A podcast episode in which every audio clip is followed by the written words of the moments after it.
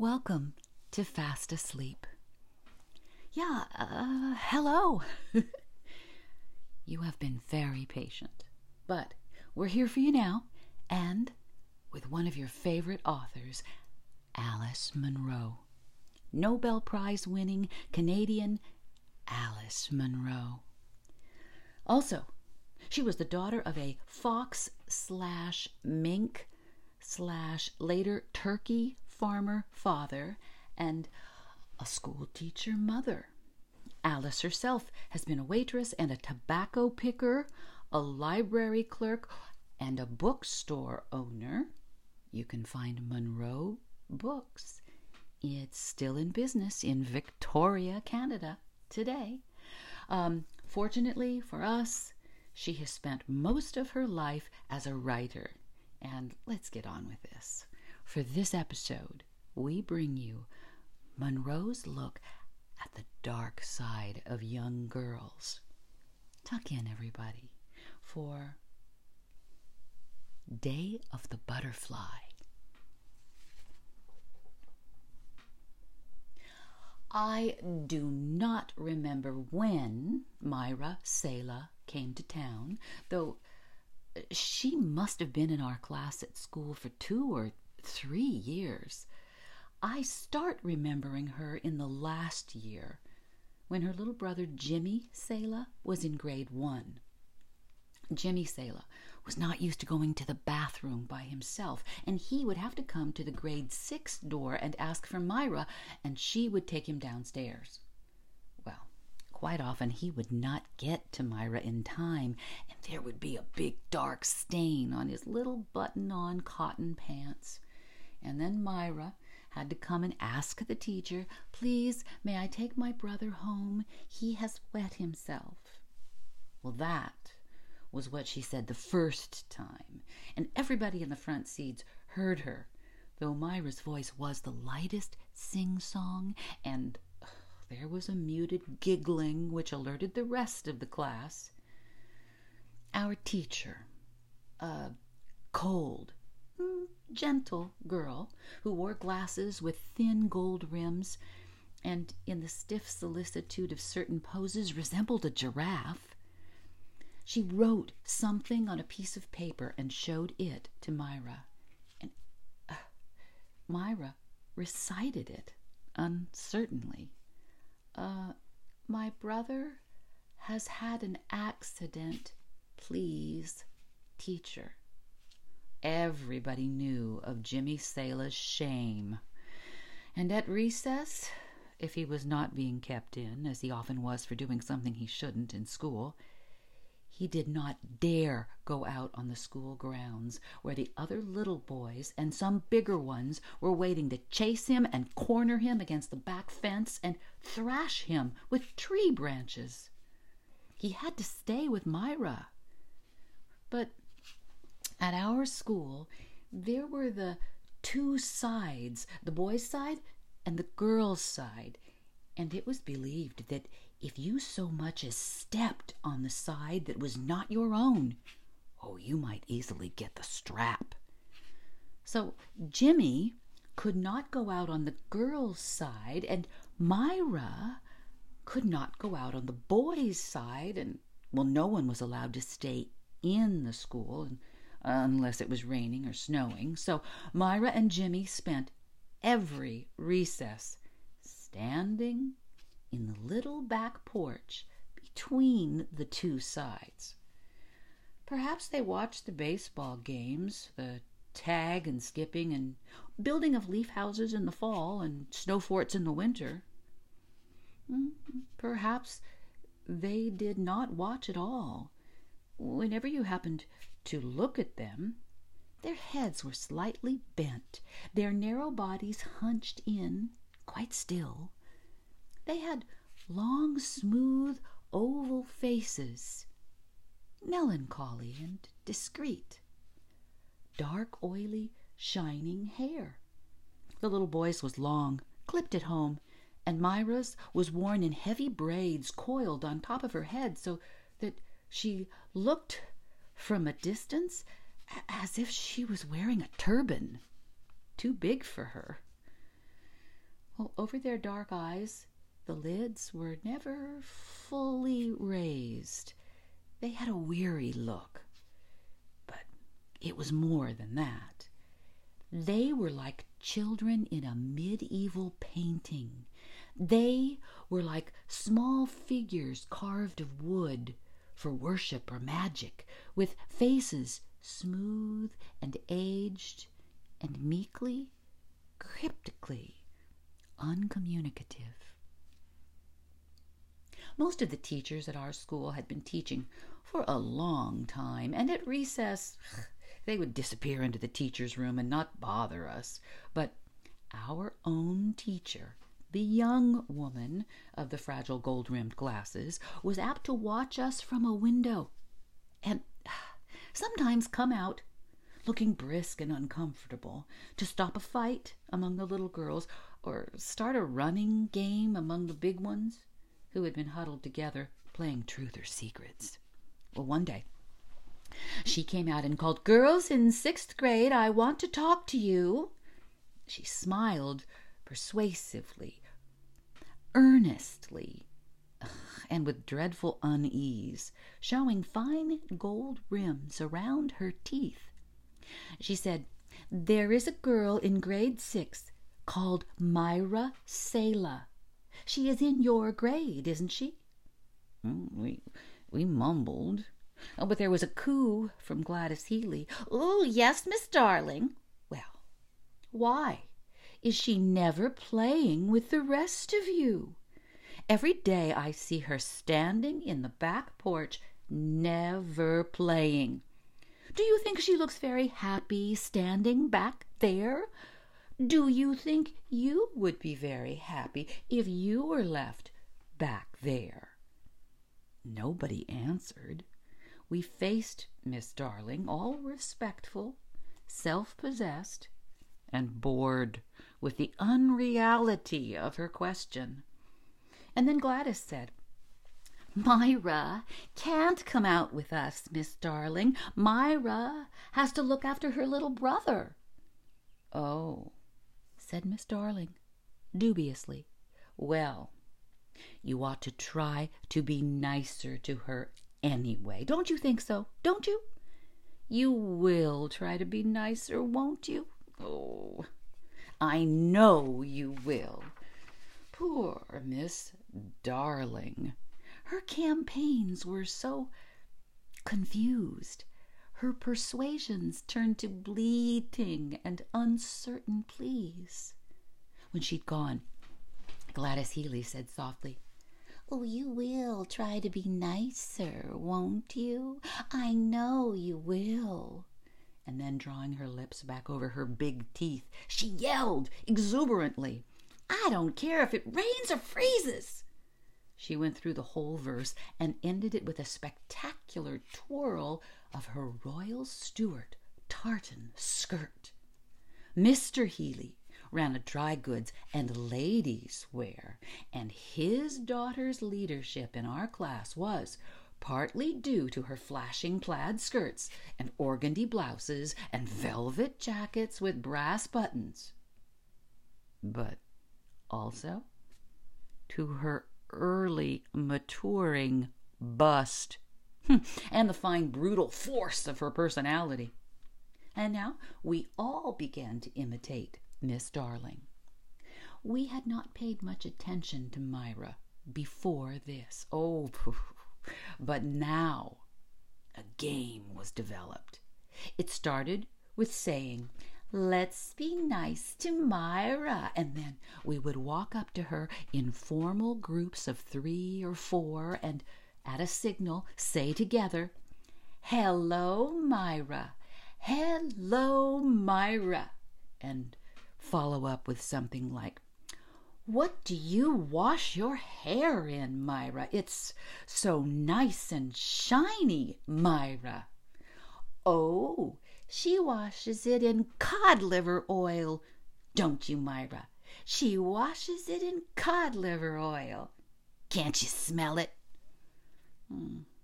And to tell the truth, there was a smell about Myra, but it was a rotten, sweet ish smell as of bad fruit. Uh, that was what the Saylas did. They kept a little fruit store. Her father sat all day on a stool by the window with his shirt open over his swelling stomach.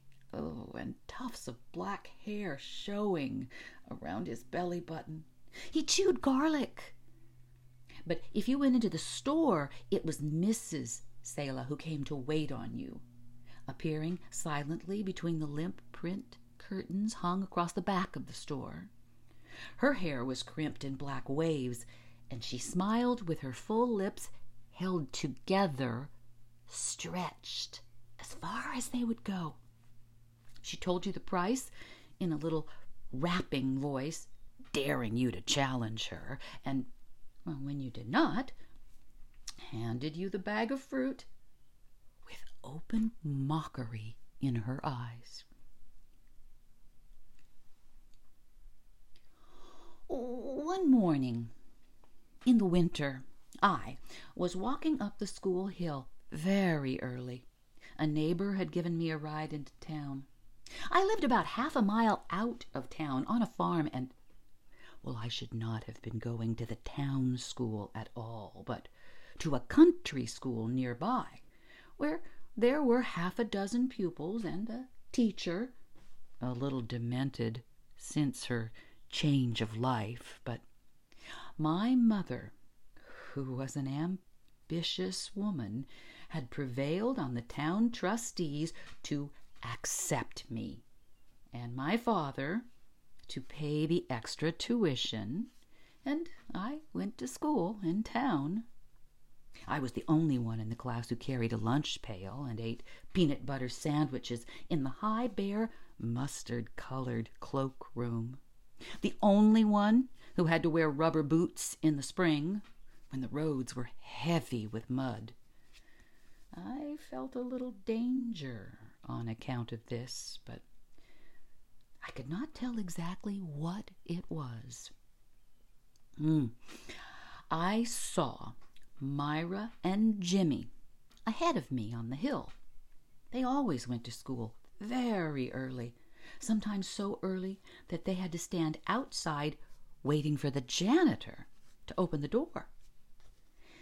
They were walking slowly, and now and then Myra half turned around I had often loitered in that way, wanting to walk with some important girl who was behind me, and not quite daring to stop and wait. Well, now, it occurred to me that Myra might be doing this with me.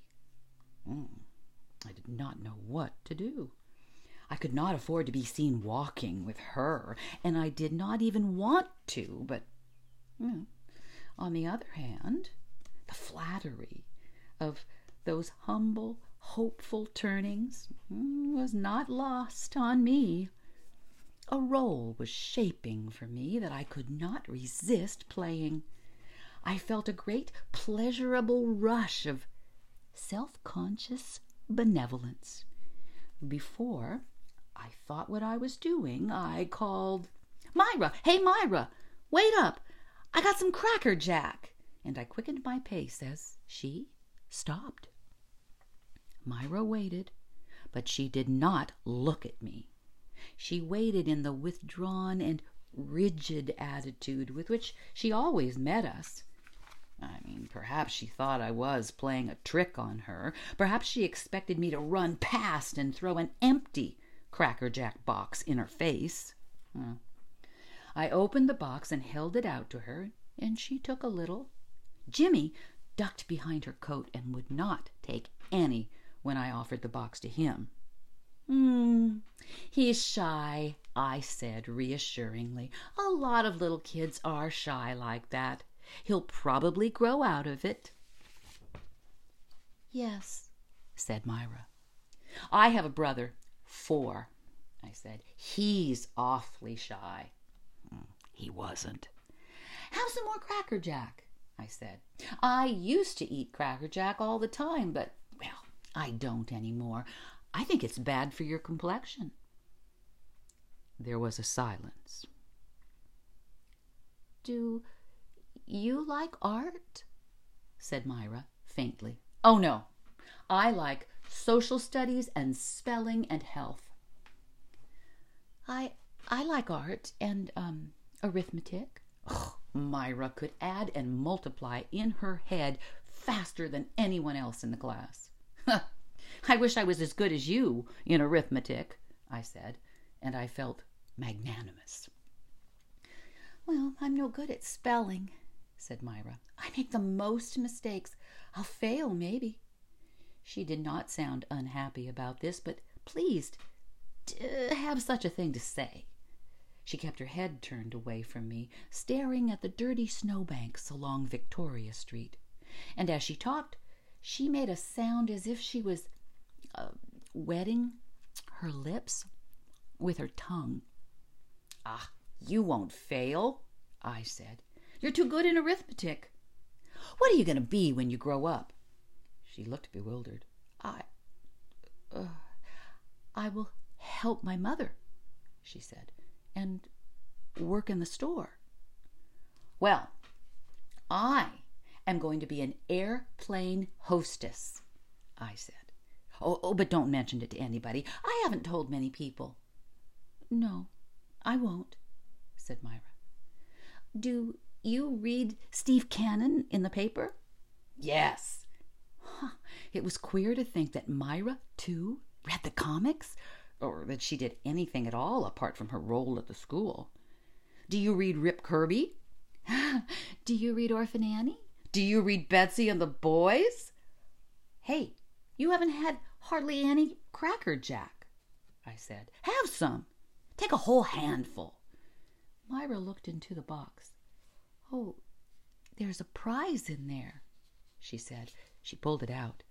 It was a brooch, a little tin butterfly, painted gold, with bits of colored glass stuck onto it to look like jewels.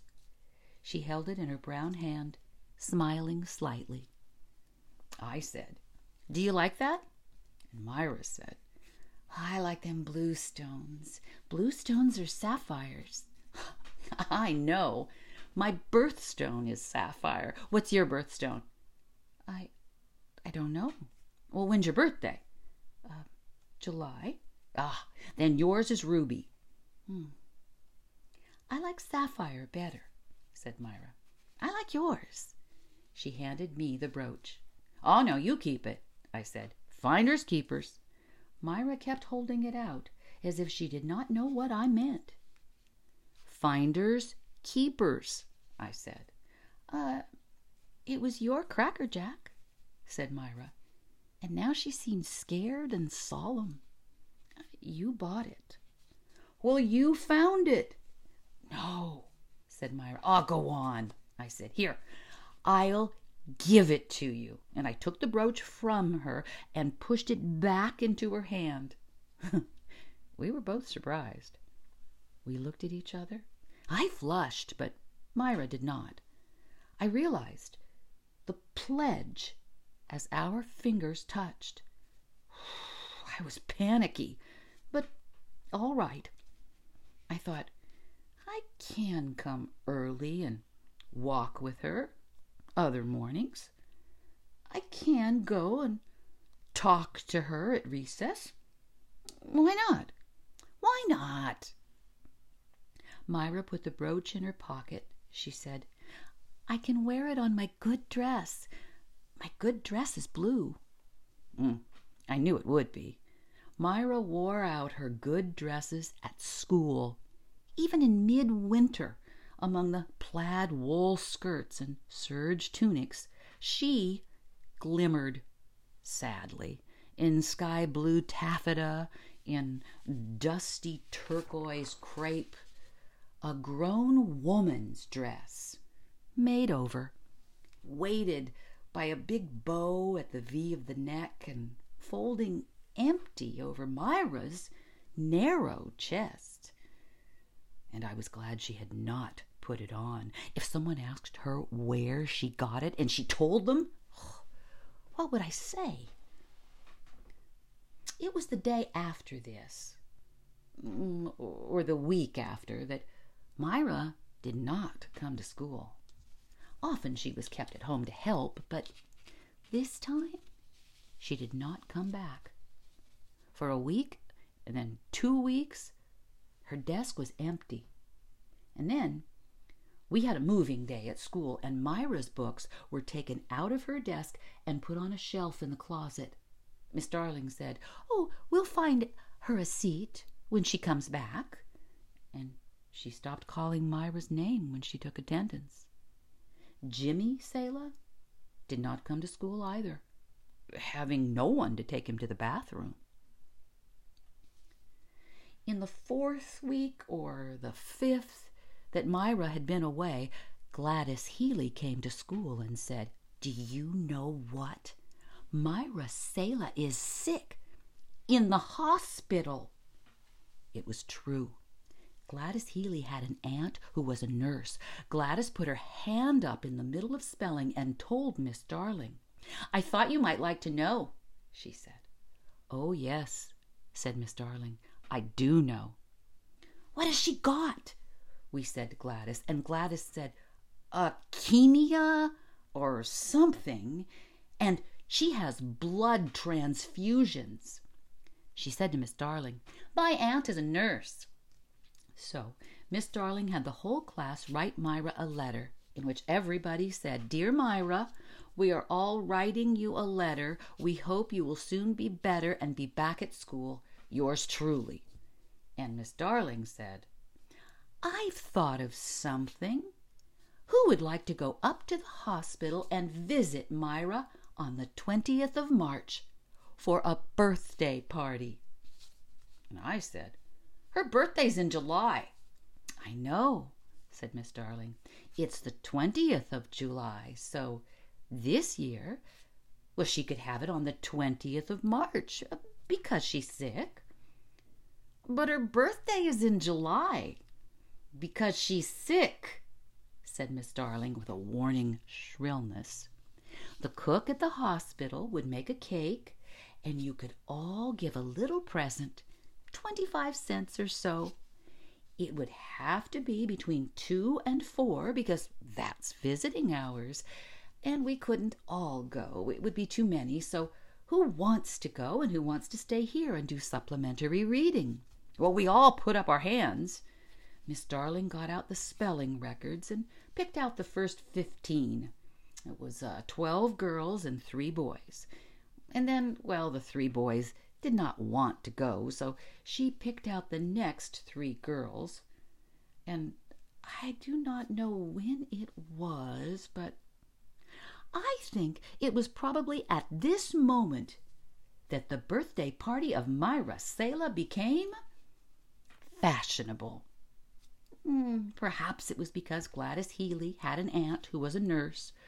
Perhaps it was the excitement of sickness and hospitals, or simply the fact that Myra was so entirely, impressively set free of all the rules and conditions of our lives.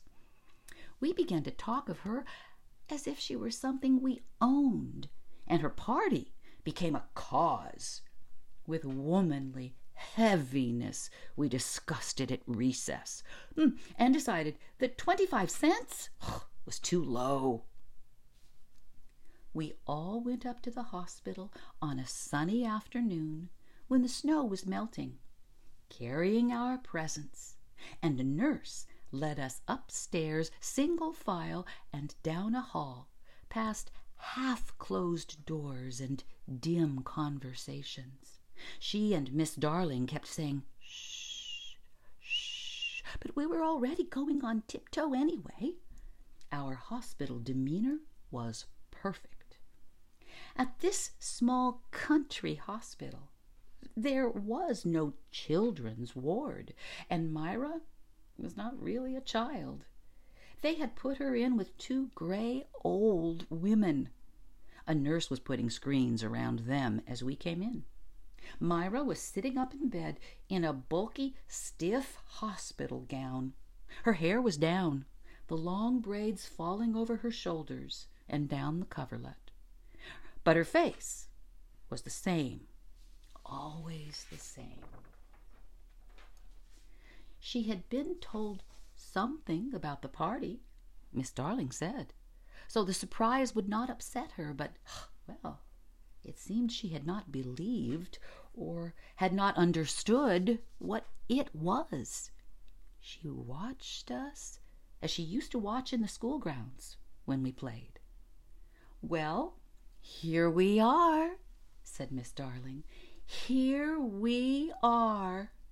And we said, Happy birthday, Myra! Hello, Myra! Happy birthday! And Myra said, My birthday is in July.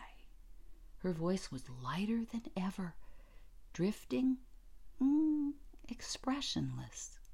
Ah, never mind when it is, really, said Miss Darling. Pretend it's now. How old are you, Myra? Eleven, Myra said. In July. And then we all took off our coats and emerged in our party dresses and laid our presents in their pale, flowery wrappings on Myra's bed. Some of our mothers had made immense, complicated bows of fine satin ribbon. Some of them had even taped on little bouquets of imitation roses and lilies of the valley. Here, Myra, we said. Here, happy birthday. Myra did not look at us, but at the ribbons, pink and blue and speckled with silver, and the miniature bouquets. Ah, they pleased her, as the butterfly had done. An innocent look came into her face, a partial, private smile. Open them, Myra, said Miss Darling. They're for you. Myra gathered the presents around her, fingering them with this smile and a cautious realization, an unexpected pride. She said, Saturday, I'm going to London, to St. Joseph's Hospital. Ah, that's where my mother was at, somebody said. We went and saw her. They've got all nuns there. My father's sister is a nun, said Myra calmly. She began to unwrap the presents with an air that not even Gladys could have bettered folding the tissue paper and the ribbons, and drawing out books and puzzles and cutouts as if they were all prizes she had won. Miss Darling said that maybe she should say thank you and the person's name with every gift she opened to make sure she knew whom it was from. And so Myra said, Thank you, Mary Louise. Thank you, Carol. And when she came to mine, she said, Thank you, Helen. Everyone explained their presents to her, and there was talking and excitement and a little gaiety, which Myra presided over, though she was not gay. A cake was brought in with Happy Birthday, Myra written on it pink on white, and eleven candles. Miss Darling lit the candles, and we all sang Happy Birthday to you and cried, Make a wish, Myra, make a wish. And Myra blew them out, and then we all had cake and strawberry ice cream. At four o'clock, a buzzer sounded, and the nurse took out what was left of the cake and the dirty dishes and we put on our coats to go home. Everybody said, Goodbye, Myra, and Myra sat in the bed watching us go, her back straight, not supported by any pillow, her hands resting on the gifts. But at the door I heard her call. She called, Helen. Only a couple of the others heard. Miss Darling did not hear. She'd gone out ahead. I went back to the bed. Myra said, I got too many things. You take something. What? I said. It's for your birthday. You always get a lot at a birthday. Well, you take something, Myra said. She picked up a leatherette case with a mirror in it, a comb and a nail file and a natural lipstick, and a small handkerchief edged with gold thread. I had noticed it before. You take that, she said. Don't you want it?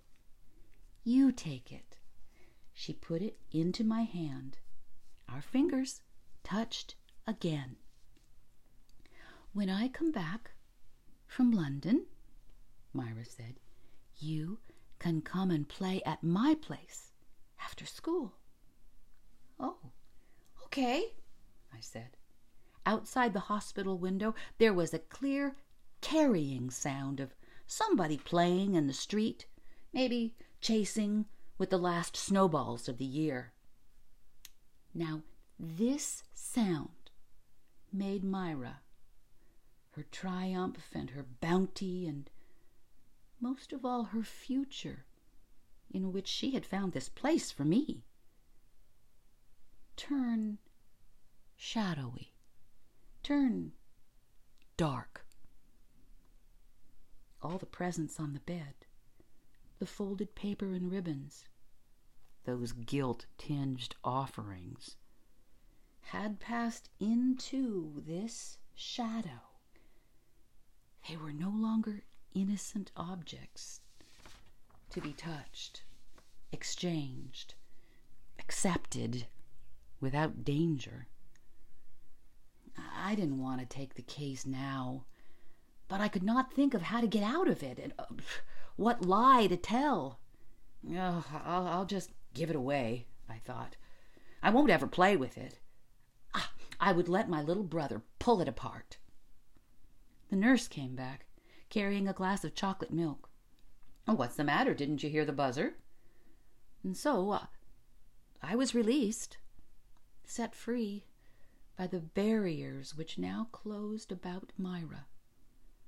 Her unknown, exalted, ether smelling hospital world, and by the treachery of my own heart. Well, thank you, I said. Thank you for the thing. Goodbye. Did Myra ever say goodbye? Mm, not likely. She sat in her high bed, her delicate brown neck rising out of a hospital gown too big for her, her brown, carved face immune to treachery, her offering perhaps already forgotten prepared to be set apart for legendary uses, as she was, even in the back porch at school. Good night.